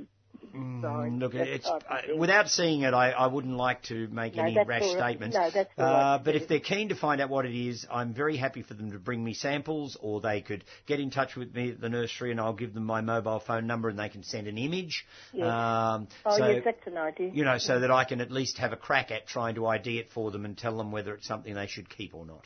Right, thank you very much for that. And going on to, you were speaking just about maples. Yeah. Um, where we um, live out at Mitcham, we go along towards Blackburn, and some street t- trees have been planted, and they we thought they must might be a maple of some sort, Hmm. but they have got a large leaf, Yeah. more like the size of the palm of your hand. Yeah, it could and be one of a the very Canadian deep maples. Burgundy, very deep. Burgundy. Oh no, it's probably the Crimson, Crimson King. Century. or Kim, Crimson Century, one of the Norway maples, probably. Oh, oh, I'll just write that down again. Yeah, well, so this is it- a Norway maple. Norway maple, and there's two forms. There's an old one called Crimson King, which is a round-headed tree, and there's a Yes. newer form called Crimson Century, which is a much more upright conical tree. Uh, and they both have really dark burgundy foliage, and yeah, leaves Lovely, at, at least the lovely, size yeah. of a liquid amber and a bit more. Maybe Yeah. That's, bigger, yeah. that's more. That's the leaf is very much the shape. Yeah, Oh, that yeah. it sounds like that's Alexander. the Norway maples in their burgundy forms. Nice plant. Yes, Mm. and- Lovely and tree. Crim, crimson Uh, Crimson King or Crimson Century. century. That was the one I was. Hmm. I didn't get. Well, thank you both very much for Hmm. that help. That sounds interesting. It, it does seem to be an upright, more conical. Yeah, it could Right, be the newer yeah. form Crimson Century, which Unusual choice for a street tree. Yeah, because it's not really going to make that much shade. Yeah. And I hope it's No. not under the wires. Yeah. no, well, we are right. Okay. Yeah, because Thank eventually you for it's going to that. have to be butchered. Uh, oh dear, dear, and dear. councils do have a tendency to plant the shrubby thing Yes. on the on the safe side, and then the Yes. big tree thing under the Under the wires. wires, yeah. I don't know how Yeah. that happens, but it no, happens so I often. don't know either, Stephen. Yeah. I must admit, and a lot of people wouldn't know why Ah, either. yes, it seems to be just one of those things. They send the contractors out, and they've got no idea what they're doing, and they always plant on the wrong side. Yes, and then uh, you go back to the um, um, what's the flowering one at the moment? The oh, I can't. So think. Uh, the crepe Uh, But- myrtles. Yes, the crepe myrtles. Now some of those grow terribly tall, also. Yep. Well, they grow to a fair size, although I would never see any crepe myrtle as a massive tree, but Yeah. they, No, they no, can but certainly I get mean high up enough in to get height. into the wires. No, it's we're we're running out of time. I'm That's fine. afraid we'll Thanks, have to guys. leave it there. No, Okay. that's lovely. Thank you. Bye bye. And we do have to leave it there. We've run out of time for yet another week. yet Um, again. yeah. Yeah. Thank you, Craig. Thank you. Great to see you back i- again in the studio. We shall see you for one more time, Stephen. yes, before, I you go away, I toddle can't away. believe my Moroccan trip is coming up so fast. It is but anyway. very rapidly. Okay, but of course, um, we will be back next week at 7.30. So until then, bye for now. You've been listening to a 3CR podcast produced in the studios of independent community radio station 3CR in Melbourne, Australia. For more information, go to allthews.3cr.org.au.